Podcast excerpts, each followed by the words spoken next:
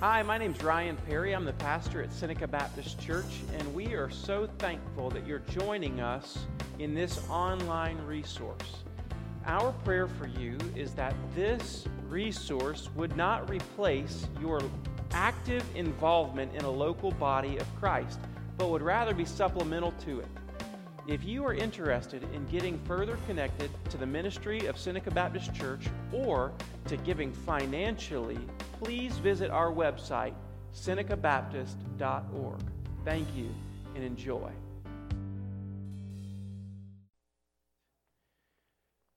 If you got your Bibles, I want you to go to Zechariah, the prophet Zechariah. Zechariah is just before Matthew, just a few books before Matthew. So that's where we're going to be coming from today. And uh, here's what I want to do. Today's Palm Sunday. Uh, we celebrate and we call it Palm Sunday because on this day, approximately 2,000 years ago, Jesus, our Savior, rode into Jerusalem. He rode down the Mount of Olives on a road maybe that some of you will walk with me in about a year, a little over a year. He rode down the Mount of Olives, through the Garden of Gethsemane, across the Kidron Valley, up into the Temple Mount. And as he was coming, they were shouting, Hosanna! Hosanna! Blessed is he who comes in the name of the Lord, Son of David, in Matthew chapter 21 son of David. They were saying of Jesus, This is the king. The king is coming. Amen, somebody? The king is coming. And then it says in the scripture, in Matthew chapter 21, that they were saying this Behold, your king is coming, humble and having salvation is he He'll be riding on a donkey, on a colt, on a foal of a donkey. And they were declaring this, and it says in Matthew chapter 21 that they were saying it because they saw that it was the fulfillment of the prophet Zechariah. That triumphal entry, that day about 2,000 years ago, we see it as unique. But what we need to understand today is that that day was predicted about 500 and some change years before Jesus was ever born. That day was predicted. Not only is that day predicted, but the way that Jesus was fulfilling that prophecy out of Zechariah is in a line of tradition going way back. So there was no doubt on that day, what everybody was shouting Hosanna to the Son of David, blessed is he who comes in the name of the Lord. That's why the Pharisees were saying, Do you hear what they're saying? Tell them to be quiet. Do you remember that? It wasn't because they were loud, it wasn't because they were obnoxious, it wasn't because the song that they were singing was repetitive. It was because they were declaring that Jesus was the Savior of Israel, the Messiah, and the next king. Quiet them down. So we celebrate the Palm Sunday. They waved palm branches, they laid them down. Palm branches in Deuteronomy is a sign of celebration. They waved them. But here's what I want you to see today big picture. I want you to see that the understanding of the triumphal entry of the promised Messiah and King is not a new idea. I want you to see out of the text today in Zechariah that Jesus is the promised Messiah of Scripture, that the cross of Jesus Christ is the plan of God to redeem God's people from their sin, and that plan was initiated long before Jesus ever left heaven and came to earth. Are you with me this morning? Man, I'm so excited I could smack somebody. Don't make me come down there. Some of you look like you need it. And, and I want you to understand that Jesus fulfilled all of God's promises in order to show is, is that He alone is the only one that could save people from their sin. I want you to see that. I want you to see that today. So we go to Zechariah in the mid 500s. Okay, let me just fill you in on what's going on in, in Israel's day. The mid 500s, um, Haggai uh, is prophesying uh, after the second wave of Israelites come out of exile back into Jerusalem. And Haggai's saying, We got to rebuild the temple. You've done the wall, the wall's done, Nehemiah and Ezra's day. The wall's done, now we got to rebuild the temple. Zechariah is prophesying about the same time Haggai is, and he has he doesn't he's not really talking about the temple a whole lot, but what Zechariah is talking about is God is coming to restore his people. And I want you to see that through the scripture, and we're going to listen to Zechariah's prophecy, and we're going to learn what Zechariah can teach us about the coming king. Are you tracking? And because of that very heavy, important, ginormous task that we've got before us, I'm going to pray. Let's pray together. Father, we believe, like the scriptures teach us, that Jesus Christ is the Lamb of God slain before the foundations of the world. Jesus is not plan B. Jesus was plan A from the beginning, and Jesus is the only one who can save us. Jesus is prophet, Jesus is priest, Jesus is king, and Jesus has come to rule in our hearts, not from a throne in Jerusalem. Jesus has come to fulfill the prophecy of the Old Testament, to prove that he is who he says he is. He died, proving that he's the Savior, and he rose, proving that he's the Messiah and God in the flesh. And today, as we celebrate Palm Sunday, God, give us eyes to see and ears to hear. God, I pray that Psalm 119 would be true of us, that you would open our eyes to see wondrous things in your law. And at the end of today, we would be standing back in awe of how great you are and how amazing your word is, and we would just be basking in the sun.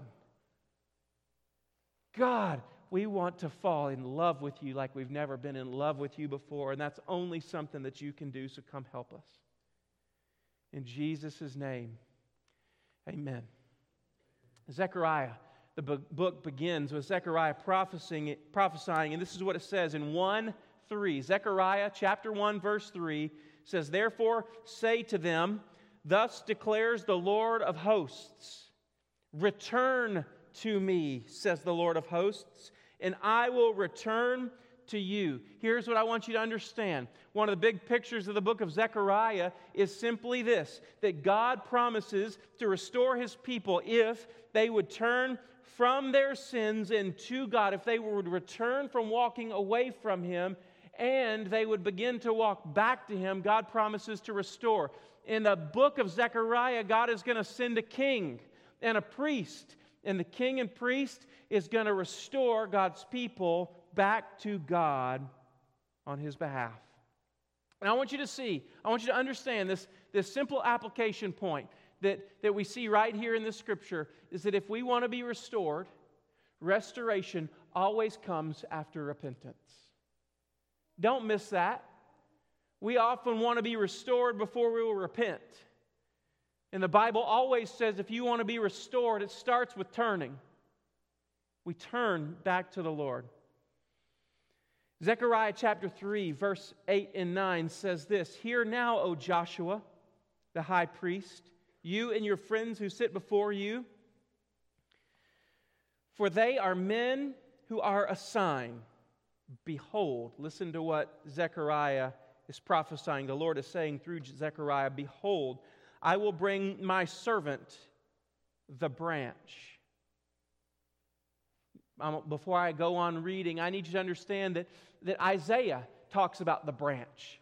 Isaiah chapter 11 speaks of this one who would be the Messiah of the world, and his name would be the branch, and he would spring forth up from the stump of David. He says, I'm bringing a branch, my branch.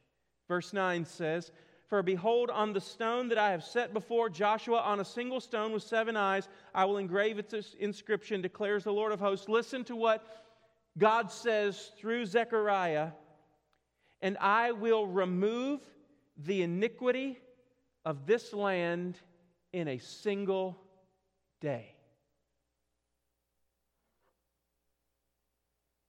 That is staggering. That should be staggering to every one of us. God's people, Israel, have been struggling with sin for their entire lives. Sin, sacrifice an, uh, an animal. Sin, sacrifice an animal. Sin, offer to God what is pleasing, some kind of free will gift to Him. Sin and do this. And I struggle with sin. And then God says through the prophet Zechariah, I will bring the branch and I will remove the sin of this land in a single day. How in the world is God going to remove the sin of all of Israel in a single day? We've been struggling it with our whole lives. Have you been struggling with sin your whole life? Have you been at war with sin and you're just trying to say, How do I get rid of sin? How do I deal with sin in my life? Let me tell you, there's a king coming, and if you trust him, the branch, if you trust in the branch, if you trust the one that God is sending, the one who will restore his people, let me tell you, he can deal with your sin in a single day.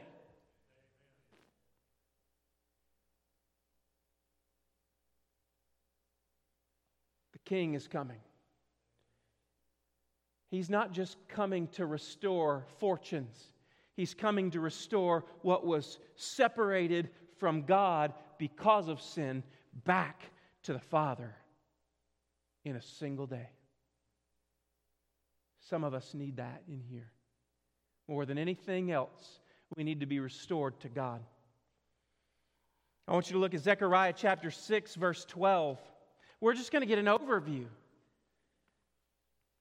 6 verse 12 says, And say to him, Thus says the Lord of hosts, Behold, the man whose name is the branch. Ha ha. For he shall branch out from his place, and he shall build the temple of the Lord. It is he who shall build the temple of the Lord, and shall bear royal honor, and shall sit and rule on his throne. Who sits and rules on a throne? A what? A king, someone with royalty. He shall build a temple. Listen to what it says. And there shall be a priest on his throne. I thought he shall bear royal honor. Which is it, a king or a priest? And the answer is yes. Yes. I want you to understand that the one who's coming, the promised Messiah, is not just going to be king he will be priest. He will not just lead, but he will deal in between sinful man and holy God. See, I don't know if you know this, but a priest interceded on behalf of the people to God. The priest made sacrifice for the sins of the people. The priest offered sacrifices to appease the wrath of God from our sin that we deserved the wrath, but the priest would offer a sacrifice, that the sacrifice would bear the wrath instead of the people, that God could kill the animal and the sin instead of killing the person whom he dearly loved. So the animal bore the brunt of God's anger, righteous anger, his sin, that the justice of the law would be poured out on a substitute rather than the offender. And he says, and he'll be king. He'll sit on his throne and he'll rule from there and he'll be priest. Do you see it? The king is coming. He's coming to restore God's people. He is the branch. And he'll remove the sin of the land in a single day, and he'll do it by being king and priest. He's going to offer a sacrifice on that day. And that sacrifice will deal with people's sin once and for all and forever. Zechariah chapter 9, verse 9, we heard this just a few minutes ago. It says, Behold, your king is coming to you, righteous. I need you to know there's never been a righteous king. Did you know that? Have you ever read the Old Testament? You don't have to read very far to find out no one's good, no one's righteous. Abraham, he's got a chance. Oh, never mind. Noah, he's got a chance. He was a righteous one before God's eyes. Well, he gets off the boat and it goes south from there. Amen, somebody? There's no one righteous. Look at the kings. Oh, Saul, what a great king. Wrong. We see that goes south real fast. David, a king after God's own heart. David falls to sin with Bathsheba. He covets and he lusts and he murders. We go, uh oh. But not this king. He's righteous.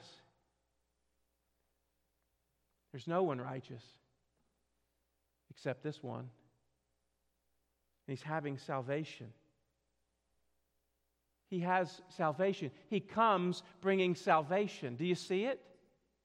Do you see this? I need you to under, just remember this is 500 years before Jesus is born that the prophet Zechariah is speaking from the heart of the Father, saying, This is what the king's going to come and do. Righteous and having salvation is he, humble and mounted on a donkey, even on the foal of a donkey. He will be righteous and he will have salvation. He'll be riding on a, a baby donkey, a young donkey. Now, there's royal significance, royal significance of donkeys in the Jewish culture. Donkeys are associated with kingship. Horses are associated with what in the Bible? War, warriors, but not donkeys. Donkeys signify a peaceful rule.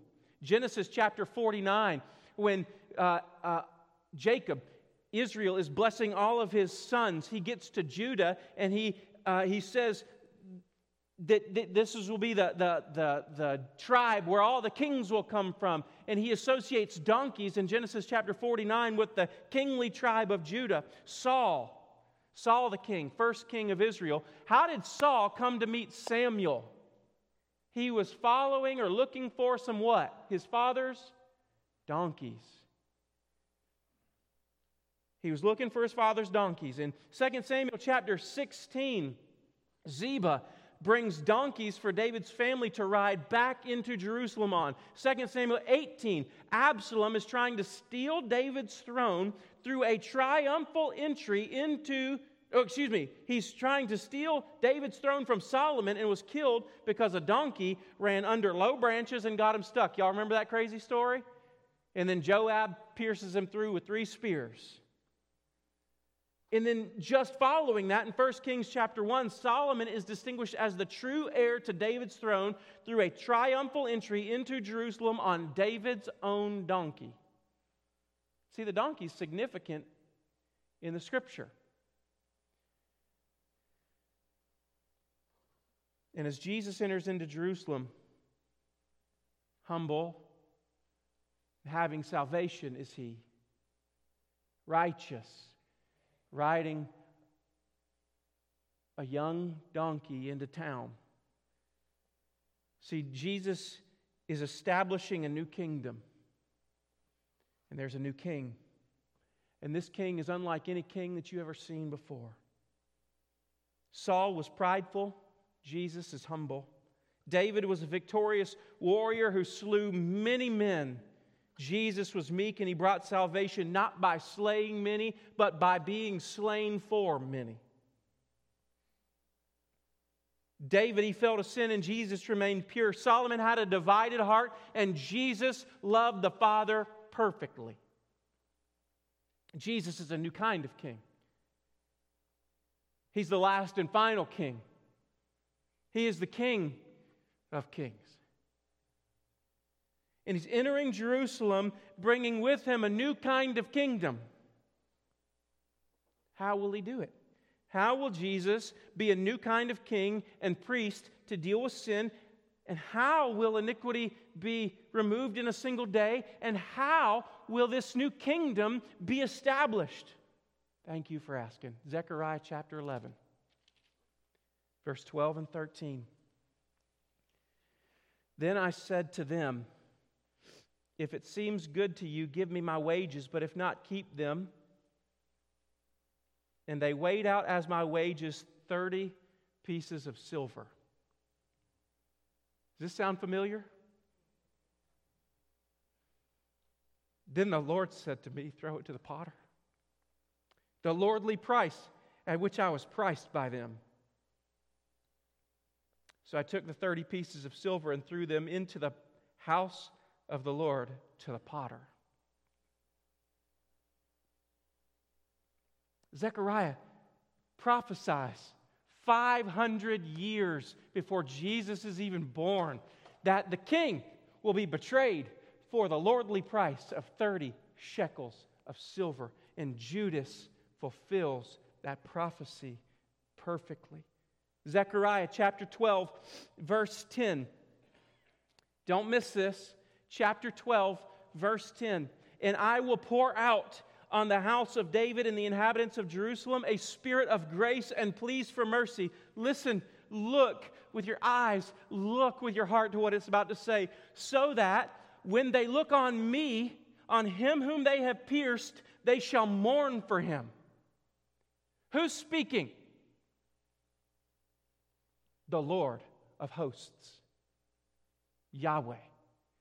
Listen to what it says. Number one, that the, the king, the Messiah, will be pierced.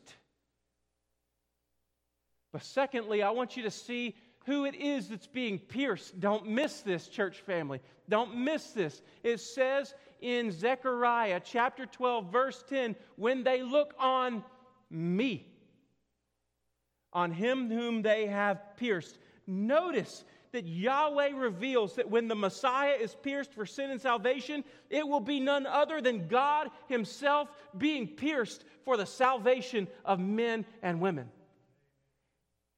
There ain't no God like our God. God says, I got a problem with sin. And I want to kill it. But I don't want to destroy the very people that I love. How do I kill what I hate and save what I love? I got it. I'll go. I'll be crucified. I'll be pierced. And they're going to lay on me their sin and they're going to pierce me. I'll bear my own judgment because there's no one who can stand it. I'll do what no one else can do. I will save the world. When they look on me, the Father says, whom they have pierced. I thought Jesus was on the cross, not the Father. I, Jesus says, I and the Father are one.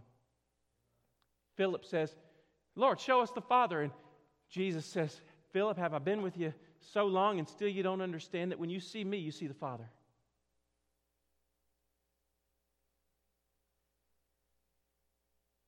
God in flesh. Zechariah prophesies that God will be pierced to be salvation for those who trust him. Now I want you to go one more, one more, one more verse. Chapter 13, verse 1. On that day, this is just a few verses later. On that day, there shall be a fountain opened for the house of David and the inhabitants of Jerusalem to cleanse them from sin and uncleanness. There is a fountain.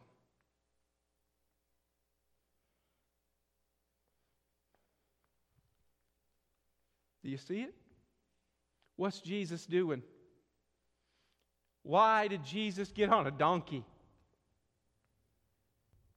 Not because he was tired or lazy, but to bring to mind for the people of Israel the words of the prophet Zechariah so that they would see the full picture of the King of glory that would enter into Jerusalem humble and mounted on the foal of a donkey. So that the people of Israel could not say, We didn't know. We didn't have any idea. Jesus would have said, I told you. Have you noticed in the scriptures how all the time Jesus would do a miracle and then he'd say, Don't tell anybody? It never, it never made a sense to me. Why is he telling people not to tell anybody? Seems backwards. You want everybody to know. Here's the thing they didn't understand fully, just like you and I struggle to understand the fullness of God. They didn't understand who Jesus was, did they? And Jesus is saying to them, don't tell them a part of the picture. Don't tell them the whole picture, or don't tell them the wrong picture until I'm ready to tell them the whole picture. What are they saying on the road? Hosanna to the Son of David. You notice something? Jesus never stops them, does he? You got it. That's who I am.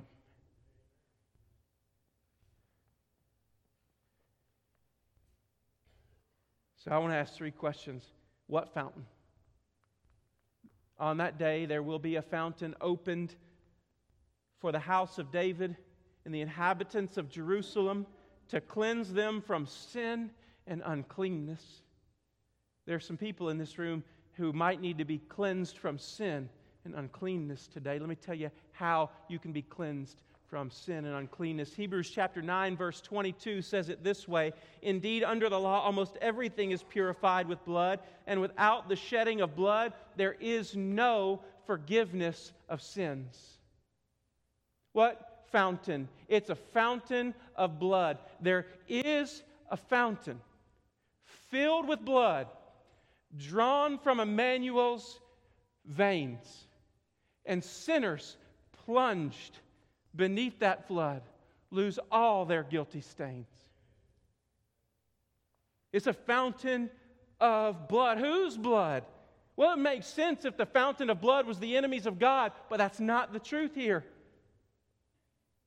It would make sense if there was people who were slain for their own sin, but that's not the truth here. This blood is the blood of the Messiah, God Himself, one pastor uh, or writer, Greg Morse, he says it like this He says, We, like all of God's people since, were only spared because Jesus Christ was not. Hear me when I say the law keeper, Jesus, got the punishment that the lawbreaker deserved, so the lawbreaker could get the blessing that the law keeper deserved.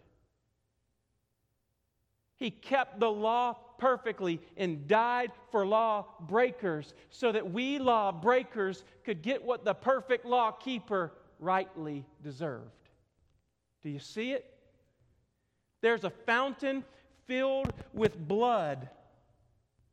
Jesus was God's substitute. John Stott says it this way he says the essence of sin is man substituting himself for God, but the essence of salvation is God substituting himself for man. So, who needs it? Very simply, the fountain that will cleanse from sin is offered to the one who knows they need it. See, the problem is that many of us have forgotten how much we need it or we don't know how much we need it.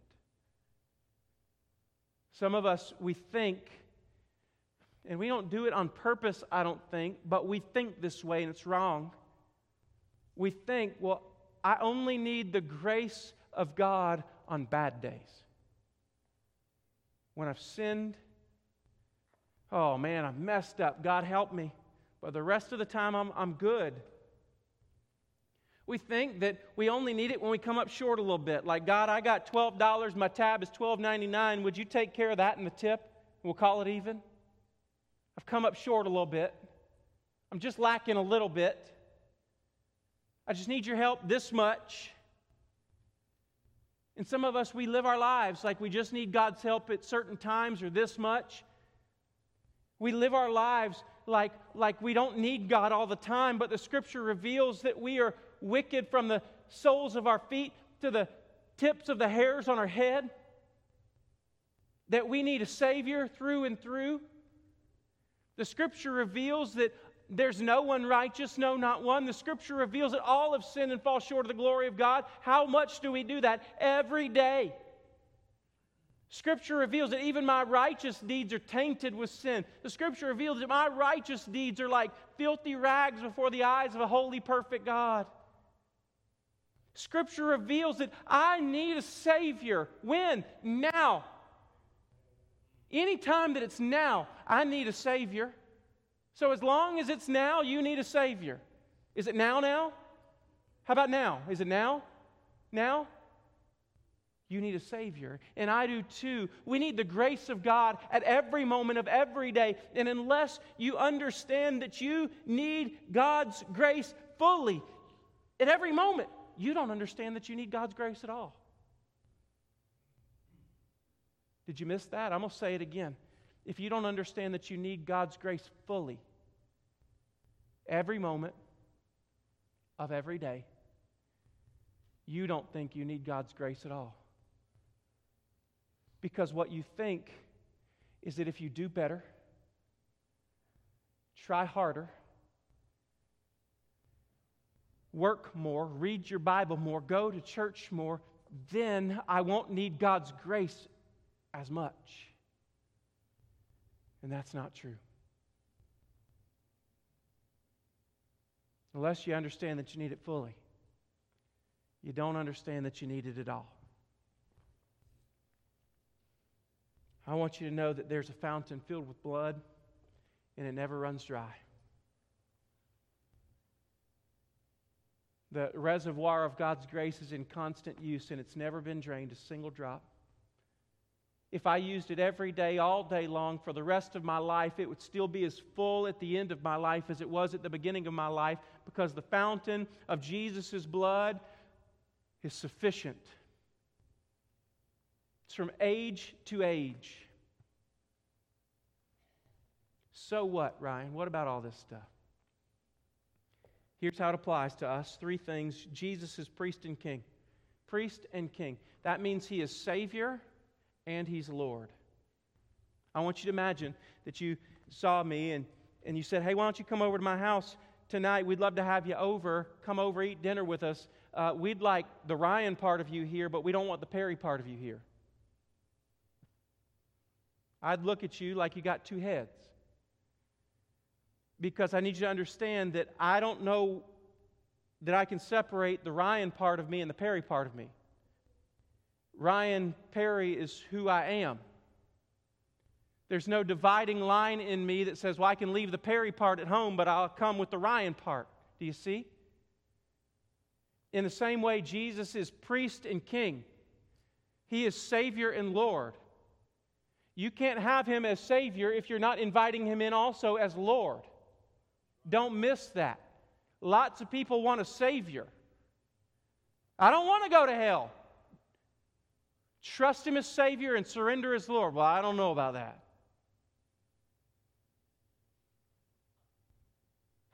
And if, listen to me, church, friend, I, I don't know.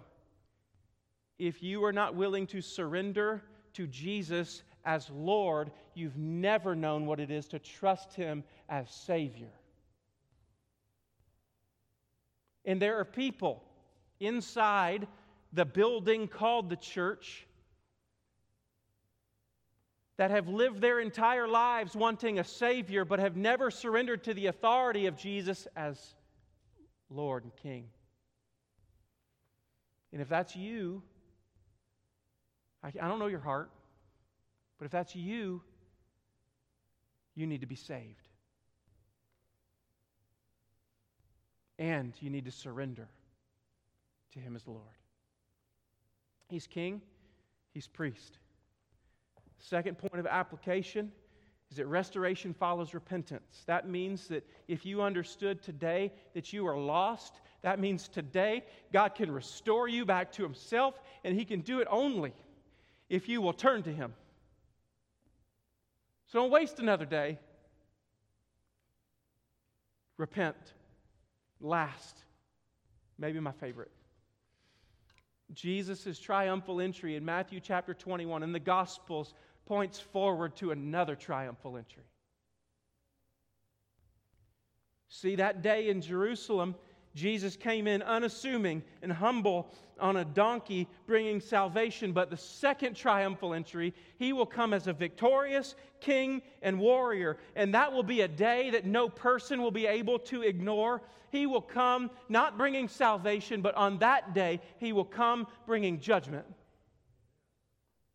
First, he came with a cross. Next, he's coming with a sword. Judgment, my friends, is real and it is coming, and there is no avoiding it.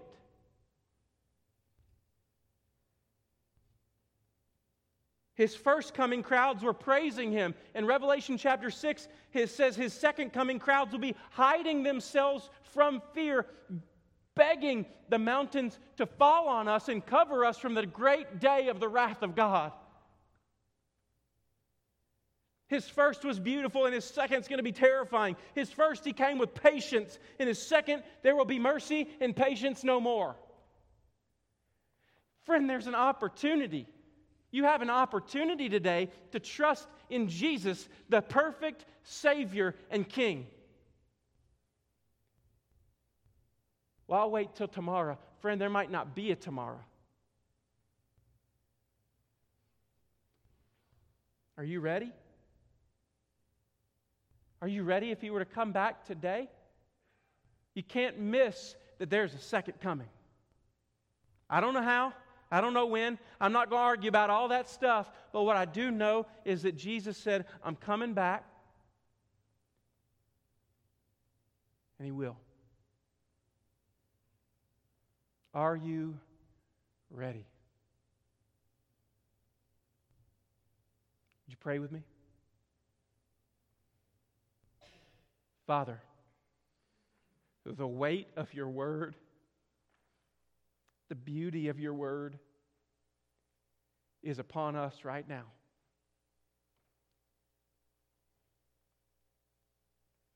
And may we, with an unveiled face, behold the glory of the Lord. May we see you in your majesty, and may we surrender to you as King and trust you as Savior. And I pray, Father, that if there's anybody in this room or on Facebook out there that is struggling with the fact that I've, I've prayed to receive Jesus as Savior but never surrendered to Him as Lord, that they would get saved today.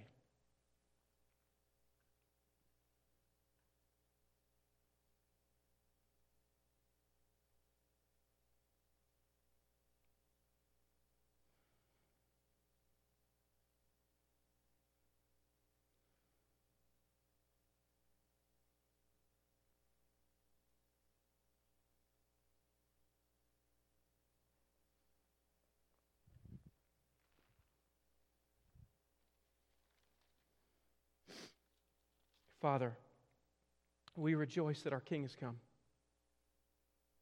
Righteous and having salvation is Jesus. Humble and mounted on a donkey, on a colt, the foal of a donkey. He shall speak peace to the nations. His rule shall be from sea to sea. Because of the blood of my covenant, I will set your prisoners free.